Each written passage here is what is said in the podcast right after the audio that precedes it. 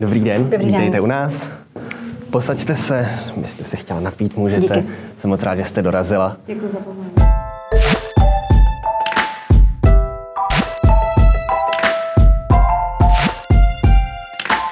Dobrý den, já jsem Honza Palička a vítám vás v dalším dílu pořadu Kapitola, kam dnes přijala pozvání paní Simona Bagárová, manažerka v sociálních službách s dlouholetou praxí v tomto sektoru.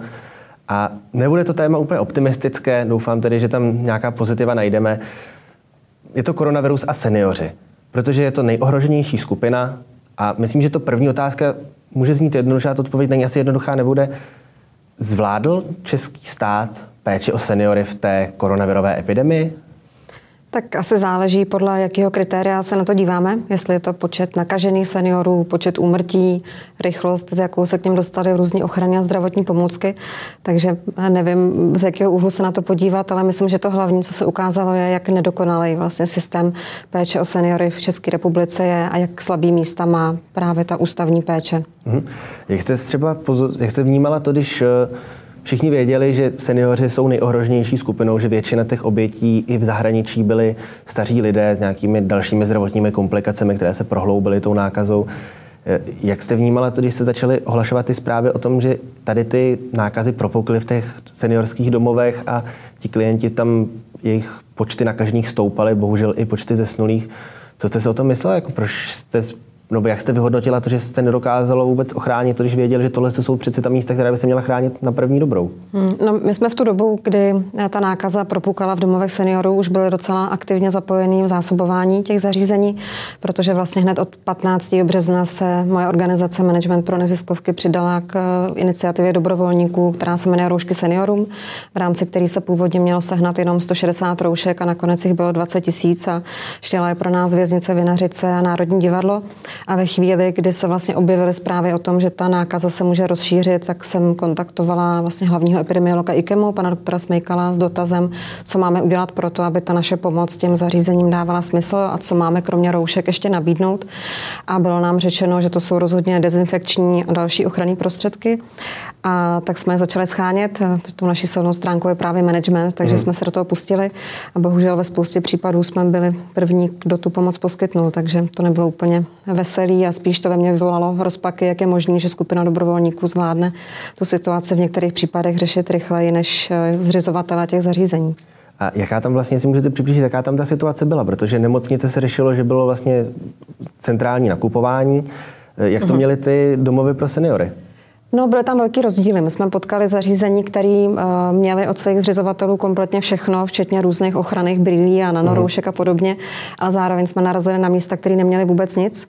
Narazili jsme na místa, které dostali od svých eh, zřizovatelů výzvu, aby si sehnali ty pomůcky sami. Uh, narazili jsme na místa, které, když dali na sociální sítě výzvu, že něco potřebují, tak je různí zastupitelé různých městských částí vyzvali, aby to sundali, protože to vypadá špatně z hlediska PR. Takže ta situace byla hodně uh, hodně divoká a vlastně co zařízení, to, to jiný, mm. jiný přístup a jiná zkušenost. Takže nerada bych to nějak zobecňovala, ale bylo to velmi široký spektrum toho, jak to kdo zvládnul a jak byl kdo na co připravený. A tedy s tou dobrovolnickou odezvou jste se setkala tak, že bylo tam, byli jste díky tomu schopni více těm ohroženějším domovům, které nebyly třeba tolik připravené pomoci a dostat to k ním nějak v nějakém rychlejším časovém sledu? No, my jsme uh, zapojili spoustu samozřejmě jak firmních partnerů, kteří třeba s tou mojí organizací spolupracují. Zapojili jsme různí kamarády známí. Ten klíč byl v tom, že jsme prostě neustále telefonovali a scháněli. Můj rekord je asi 122 telefonů za den, což jako bylo fakt šílený po dvou týdnech jako neustálého lepení těch zásob po desítkách a maximálně stovkách kusů, ale byla to jediná cesta, jak vlastně v tu chvíli zareagovat rychleji, než jako stát nebo, nebo různí obecní úřady a podobně, který samozřejmě mají ty procesní kroky o něco náročnější, takže to trvalo a my jsme díky tomu měli tu výhodu, že jsme byli velmi rychlí. Mm. Jsme i jako profesionálního dopravce, který nám to zdarma doručoval, tak tím pádem se to docela dařilo dobře. Zmínila jste už té první odpovědi, že se odhalil ta nedostatečnost a nedokonalost toho samotného systému té péče o ty seniory. V čem podle vás ta nedostatečnost spočívá? Tak hlavní problém seniorů je sociální izolace. A to už víme dlouhodobě. Víme, že lidi, kteří žijou v ústavní péči a nejsou ve svém přirozeném prostředí, tak jsou sociálně izolovaní. A ve chvíli, kdy uh, různé opatření vedly k tomu, že se musí úplně zastavit návštěvy a, a osobní kontakt s lidma zvenčí, tak samozřejmě ten problém se ještě víc uh, ukázal a ještě víc vykrystalizoval. A to, že ty lidi nemají možnost být tam, kde se cítí doma, tak uh, samozřejmě je něco, co by asi nechtěl, nechtěl zažít nikdo z nás a tam je ta odpověď úplně nejjednodušší. Když se zeptáte kohokoliv v svém okolí, jestli chce stárnout v domově seniorů, tak vám pravděpodobně všichni řeknou, že ne. A, takže už to je přece největší nedokonalost toho systému, že reaguje na něco jiného, než co chtějí ty lidi. Takže mm. to je podle mě alfa omega všeho. No. Zmínila jste tu izolaci vlastně do pondělí 25. byly zakázány návštěvy v těch seniorských domovech, což eh, bohužel tedy mohli jsme na internetu, na sociálních sítích nebo i od svých blízkých, známých číst příběhy o tom, jak tam vlastně nějaký ten senior zemřel, aniž by se mohl rozloučit s těmi svými blízkými, eh, což musí být úplně mm. hrozné pro obě dvě ty strany, jak pro tu babičku nebo dědečka, který tam leží, tak pro ty příbuzné, kteří tedy nemohou s ním být v těch posledních chvílích života. Myslíte si, že to bylo nutné řešení, nebo že to šlo řešit nějak jinak? Nevím, nejsem, nejsem odborník na epidemiologické opatření, a nicméně ten způsob, který jsme zvolili, zase ukazuje to, že vnímáme seniory jako homogenní skupinu. Mm. Myslíme si, že všichni mají stejné potřeby a, a všichni mají stejné zájmy a všichni mají stejný zdravotní stav a, a podobně. Přitom vlastně to jediné, co je spojuje, je zařazení Věk. do nějaké věkové kategorie. Přesně tak. Takže ve chvíli, kdy uděláme takhle plošní opatření, tak tím vlastně ukazujeme další slabost toho systému, protože nereagujeme tak, jak by chtěli nebo vyžadovali nebo zvládli ty lidi, ale jak je to vlastně pohodlný pro ten systém. A ve chvíli, kdy se udělá takovéhle opatření a lidi, kterým je třeba 80 plus minus, odstřihnete takhle brutálně od jejich nejbližších, tak eh, se nejsem jistá, jestli na jejich zdraví má větší dopad to, eh, že neuvidí své blízký, anebo mm. jestli má větší dopad to, že tam je nějaký riziko nákazy. To je samozřejmě ta obava o to, že už třeba nestihnou vidět své blízky, je v takhle vysokém věku těch lidí naprosto jako racionální a oprávněná a představa, že jste jako zavřený v, eh, v domě, kde eh, jsou taky jenom sami seniori, nejsou tam žádné aktivity, nemůžete výdat nikoho, kromě personálu, který je oblečený v nejrůznějších štítech, rouškách a pláštích, což taky nepůsobí zrovna uklidňujícím dojmem tak mám pocit, že po 80 dnech tady toho by jako každý z nás cítil nějakou míru úzkosti nebo, nebo deprese, na tož lidi, kteří jsou v takhle vysokém věku a neustále z, z televize slyšejí dokola informace o tom, že právě oni jsou ty, kteří by se měli nejvíc bát, takže tam je jako neuvěřitelné množství aspektů, který se na zdravotním stavu těch lidí muselo podepsat podstatně víc než samotný riziko té nákazy. Mm-hmm. A ve chvíli, kdyby ty lidi žili ve svém přirozeném prostředí, tak by samozřejmě mohli ty opatření trošku přizpůsobovat svýmu zdravotnímu stavu a, a to riziko tím, že by tam těch seniorů bylo míň, než je v tom domově, tak by samozřejmě taky bylo nižší, protože ve chvíli, kdy máte 150 seniorů dohromady, kde ten personál chodí z práce do práce a vystavuje se těm běžným situacím, no tak riziko, že se někdo nakazí, je samozřejmě daleko větší. Hm. Jaké by podle vás mělo být ideální řešení tohohle z toho do budoucna? Mělo by to být nějaké zmenšení těch kolektivů těch seniorů, aby nebyly v, dejme tomu, v těch obřích domovech pro 200 neříkej, klientů, jak se říká tady v těch hmm. zařízeních. Mm.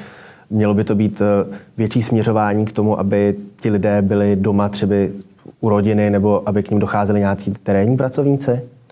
Já už si nedomím představit jako větší eh, důvod a vhodnější příležitost k tomu, aby se téma deinstitucionalizace začalo řešit nějak systémově. A doufám, že to eh, povede tady k těm krokům i eh, díky aktivitám jednoty pro deinstitucionalizaci, který předsedá Terezie Hradílková, vlastně vzniknul otevřený dopis ministrině Maláčový, který vyzývá k tomu, aby hmm. místo investic do nové výstavby bylo investováno do komunitních služeb a jako ty argumenty jsou naprosto jasný. Ten 7 z 10 lidí chce prostě žít doma, 8 z 10 lidí chce umřít doma. Mám pocit, že jako ty peníze v tu chvilku přece nemůžou být eh, vejš než zájmy a potřeby lidí. Takže pro mě ta situace, která teď nastala, je jako totálním odhalením nedostatku a slabých míst systému, který by měl reagovat tak, že se začne transformovat a nebude stavit velkokapacitní zařízení, ve kterých prostě téměř nikdo žít nechce. A čím to tedy je, že ty zařízení se staví v podstatě hlavně tady tyto řekněme, megalomanské projekty pro velké skupiny lidí hmm. a minimum lidí nebo minimum z té státního té státní vůle jde do toho, aby se řešily menší nebo komunitní projekty v místech bydliště těch lidí, kde na čem to je postaveno, hmm. tady tohle? No, tak ono to takový zkostnatělý systém, který tady trvá desítky let a jakýkoliv zkostnatělý státní systém se mění hrozně těžko samozřejmě. A Tady je to ještě nastavený tak, že pokud eh, ty klienti, když si vezmete, že to jsou lidi ve vyšším věku, kteří už eh, se nejsou úplně schopní nebo ochotní říkat o svoje práva, navíc je to generace, která není úplně zvyklá se na něco stěžovat, tak eh, většinou se prostě smíří s tím, že tohle bude pravděpodobně jediná cesta jít do nějakého ústavu. V tu chvilku ta rodina, která x měsíců nebo i let hledá vlastně volné místo v nějakém zařízení, tak když ho potom najde, tak poslední, co chce, je stěžovat si na to, že by některé věci mohly fungovat eh, líp nebo jinak.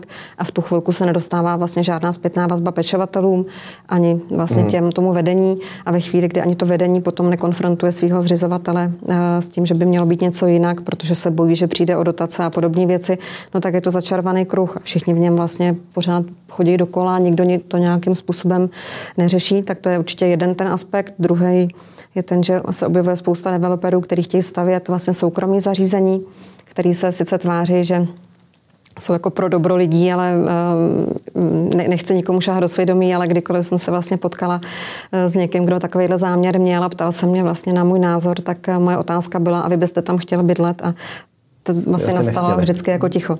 A vlastně jako spočítaný, že minimum lůžek, který se vyp, nebo minimální kapacita pro to, aby se to ekonomicky vyplatilo, je asi 120-130 lidí, takže to samo o sobě samozřejmě jako nutí v uvozovkách ty, který ty domovy staví k tomu, aby byly velkokapacitní, ale jako ten směr je samozřejmě špatně a není tady žádný, jako ze strany ministerstva, žádný jasný signál, že ta strategie má jít tudy, není zpracovaný eh, žádný konkrétní plán kroků, který by vlastně k tomu měly vést a nejsou stanovený přesně rozpočty k tomu, aby se ty kroky začaly dít.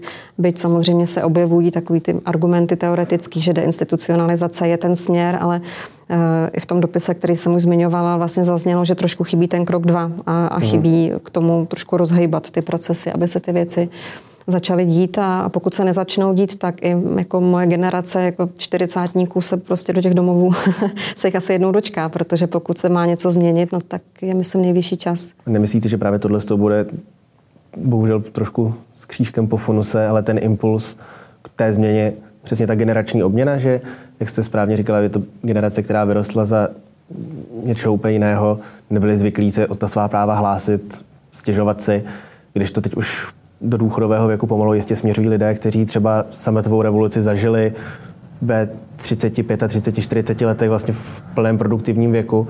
A potom ten zbytek svého života už prožili v tom, hmm. že se naučili tohle. Jestli tohle to nemůže paradoxně aspoň trochu pomoct, byť to tedy těm současným seniorům asi za stolik nepomůže. Určitě to bude hrát také roli, stejně jako to, že lidi už teď mají vlastně víc třeba peněz a můžou si, mm, nebo chtějí si víc vybírat, za co ty peníze v rámci těch služeb utratí. Takže jsou to takové jednotlivé dílčí kroky, které to můžou nějakým způsobem rozhýbat, ale samozřejmě musí být nějaká jasná strategie ze strany státu nesmí se měnit eh, podle toho, kdo zrovna eh, hmm. je ve vládě a musí se systematicky rozvíjet, protože to není věc, která se stane za rok. To prostě bude trvat a musí se k tomu směřovat eh, plánovat a nějak racionálně. Hmm.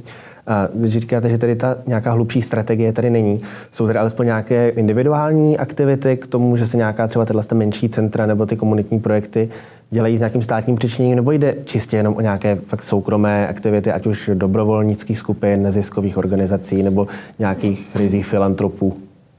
Existují samozřejmě terénní pečovatelská služba, ale spíš jde o to, kam se upíná ta pozornost a do čeho se kdy a jak investují peníze. Takže eh, ty aktivity tady jsou, jsou i ze strany státu, jenom eh, vlastně myslím, že pro spoustu lidí není úplně eh, srozumitelný a transparentní ten systém služeb, nevyznají se v tom, nevědí, kde a jak si můžou o nějakou pomoc říct, takže často vlastně se stává to, že třeba do poslední chvíle tu péči zvládají doma, místo aby vlastně zkusili využít nějakou doplňkovou službu a potom, když už teda není zbytí, tak volají právě tu, eh, tu pobytovou. Ale um, je tady určitě x aktivit, který, který se snaží tu situaci měnit a který ty, aktiv, nebo který ty služby pro seniory dělají v domácím prostředí, ale kdyby byla ta strategie jasná, jednotná a směřovalo se k ní systematicky, tak samozřejmě ta pozornost bude uh, trošku jinak rozmístěná a i peníze budou plynout trošku jiným způsobem, než třeba plynou teďka. Jak by tomu šlo pomoci, aby ta pozornost se směřovala k tomu, protože uznávám naprosto to, že si říkáte, že to, co se teď stalo, mohli to všichni pozorovat na vlastní oči, asi je poměrně silný, jak se říká turning point, takový ten hmm. bod, kde i lidi, kteří to vůbec nevnímali, si toho všimnou. Není to zase na jednu stranu trošku jako taková parazitická snaha, jako podívejte se tady, jak je to jako špatný, a, nebo to jinak asi bohužel nejde, než tady tím s tím trošku citovým vydíráním já nevím, jestli úplně jako citovým vydíráním, ale mám pocit, že to je eh, celý daný hodně tím, že jsme úplně odsunuli vlastně stárnutí nebo i umírání úplně na okraji zájmu. Mm. Vůbec nejsme zvyklí vlastně se seniorama žít eh, jako v přirozeném eh, běžném fungování. Často je vnímáme jako trošku už vlastně spíš zátěž pro tu společnost, než jako přínos. To znamená, že se vlastně ochuzujeme úplně o velmi jako podstatnou část života, ochuzujeme se o možnost vlastně vnímat E, i konečnost toho svého vlastního života, vnímat to, že nežijeme přímku, po který jdeme pořád dál a, a máme všeho víc, ale že to je prostě kruh, ve kterým, který se jednou mm. uzavře. A ve chvíli, kdyby jsme tu smrt a, a stárnutí měli vlastně ve svém životě jako přítomnou, tak bychom o těch potřebách seniorů taky přemýšleli trošku jiným způsobem. My si vytváříme takové stereotypy, kdy a, a i vlastně vy jste sám použil to označení babičky dědečkové, což je takový jako zvláštní zvyk, že označovat babičeka a dědeček někoho, s kým vlastně vůbec nemáme žádný příbuzenský vztah a hmm. máme tendence v těch lidech takhle mluvit a a vykreslovat si představu o tom, jak eh, to jsou jako usměvaví, moudrý lidi, kteří jsou to stařenky, který prošli životem a teď dají spoustu jako moudrých rad těm jako mladým a, a, a moudrý starci, který budou dávat rady do života. A to je přece úplná jako hmm. iluze toho, že, že si myslíme, že takhle vypadají všichni ty seniori a že vlastně všichni pečou ty buchty nebo štrikují ty ponožky a luští křížovky. Vnímáme to opravdu jako hrozně zjednodušeně a proto nejsme schopní vlastně reagovat na ty potřeby těch lidí. Zapomínáme, že oni všichni lidi mají vlastně stejné potřeby, akorát je naplňují různým způsobem a v různé míře. A ve chvíli, kdy prostě nechápeme, co jsou potřeby seniorů, tak nemůžeme chápat ani to, jak mají vypadat ty služby, které pro ně existují.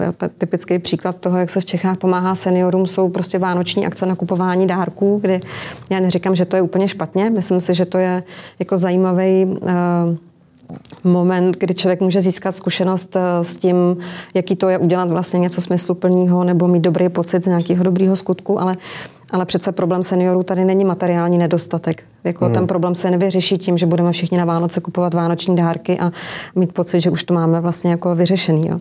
Takže, takže tam je to vždycky jenom krok jedna, ale nějakým způsobem nám nejde udělat ten krok dva a přemýšlet o tom širších souvislostech. Hmm. Takže proto i potom ty služby vypadají tak, jak vypadají.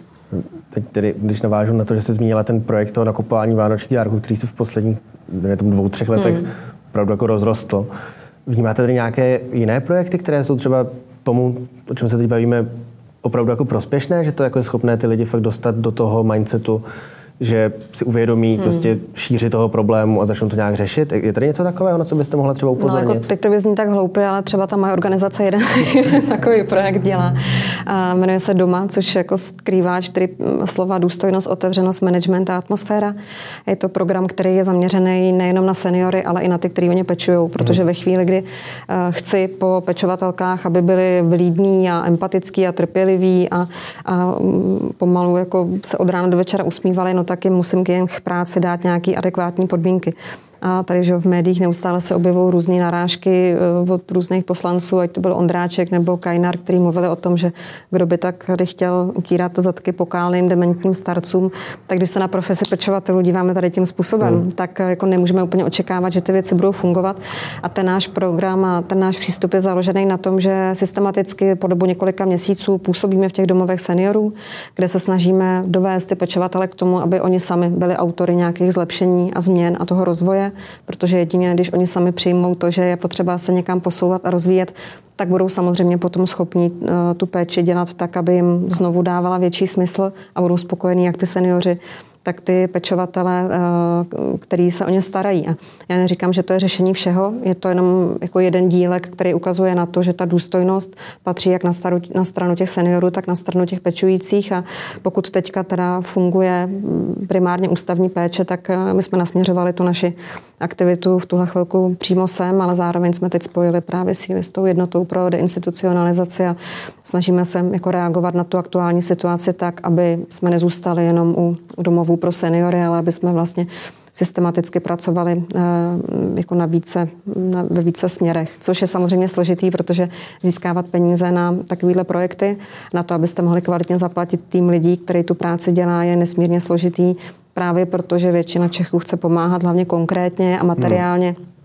A ta práce lidí v neziskovém sektoru je hrozně devalvovaná, takže se z nás stávají takový kurýři a doručovatelé materiální pomoci z jedné strany na druhou, místo toho, aby vlastně eh, se ty lidi vnímali, že to jsou jako profesionálové, který tu práci dělají s maximálním nasazením a vírou v její smysl a zaslouží si být zaplacený stejně jako kdokoliv za svoji mm. práci. Takže, takže nemáme úplně eh, prvoplánově atraktivní projekt, ale věříme, že eh, krok za krokem se nám bude dařit jako nastavovat nějaký systémovější milníky, který v důsledku můžou za pár let přispět k tomu, že se ta změna stane, ale nemám ambici, že bychom ji dosáhli nějak rychle a sami to určitě ne. Mm. Když se podíváme na to politické hledisko, hodně se hovoří o tom, že důchodci jsou jednou jako z cílových voličských skupin současné vlády Andreje Babiše. Říká se, že se snaží různě kupovat hlasy mm-hmm. důchodců. Ne, nevsvědčilo by to naopak téhle z té věci k jejímu posunutí, protože čím asi lepším, než si může ty důchodce v uvozovkách koupit, než tím, že jim nabídne něco, co reálně sami chtějí, protože ono přece jenom to, že jim přidá pár stovek k důchodu, tak jako může to působit hezky, ale asi jako tu spokojenost se to ten starý člověk nekoupí. No, tak já mm, jako se neodvažuji eh, eh, naladit na myšlení Andreje Babiše, ani se mu do toho úplně nechce, ale eh, tak je to asi jednodušší. No. Je jednodušší prostě přidat lidem pár stovek k důchodu, než se zabývat systémovým řešením, který bude mít dopad za x let. Že? Tak hmm. ten, ten způsob, kterým vlastně on ty kroky přináší, tak jsou jako rychlý, prvoplánový, na první pohled líbivý, ale je to absolutně nesystematický, takže proč by si lámal hlavu s něčím, co se projeví za x let, když může teď teď hm, založit tu zemi a poslat peníze a poslat pětistovku a zlevnit jako jízdní na vlak. Tak je to jednodušší, funguje to, tak proč si to dělat složitější? No? Hmm. A když na závěr se budeme, pokusíme se být tedy nějaký pozitivní a svým způsobem najít nějaké ponaučení z toho, co teď se nedělo úplně ideálně, Hovoří se o druhé vlně koronaviru, mm. že nejspíš největší pravděpodobností přijde, ať už na podzim nebo někde jinde. Jak by se ty domovy důchodců a ty lidé, kteří v tomto sektoru o ty, se starají o ty důchodce, jak by se měli zařídit, aby na to byli připraveni, aby tam vlastně ta pochybení, ke kterým došlo teď v uplynulých dvou, třech měsících, už nedošlo nebo se nějak hmm. minimalizovala na, na nejnižší, nejnižší možnou no, úroveň? tak těžko říct, tak ty, ty domovy tady budou, bude v nich stejný složení obyvatel, budou v nich pečovatele, kteří chodí z práce do práce, takže mm, jako těžko hledat nějaký kouzelný recept, který by zafungoval. E, nicméně ta moje organizace se teď zapojila do takového pilotního projektu testování, který je zaměřený právě na prevenci, to znamená, nepracuje s tím odhalením příznaků, který nemusíte mít třeba 14 dní mm. po tom, co vlastně už jste infekční, takže 14 dní roznášíte tu nemoc, aniž to víte, že ji máte.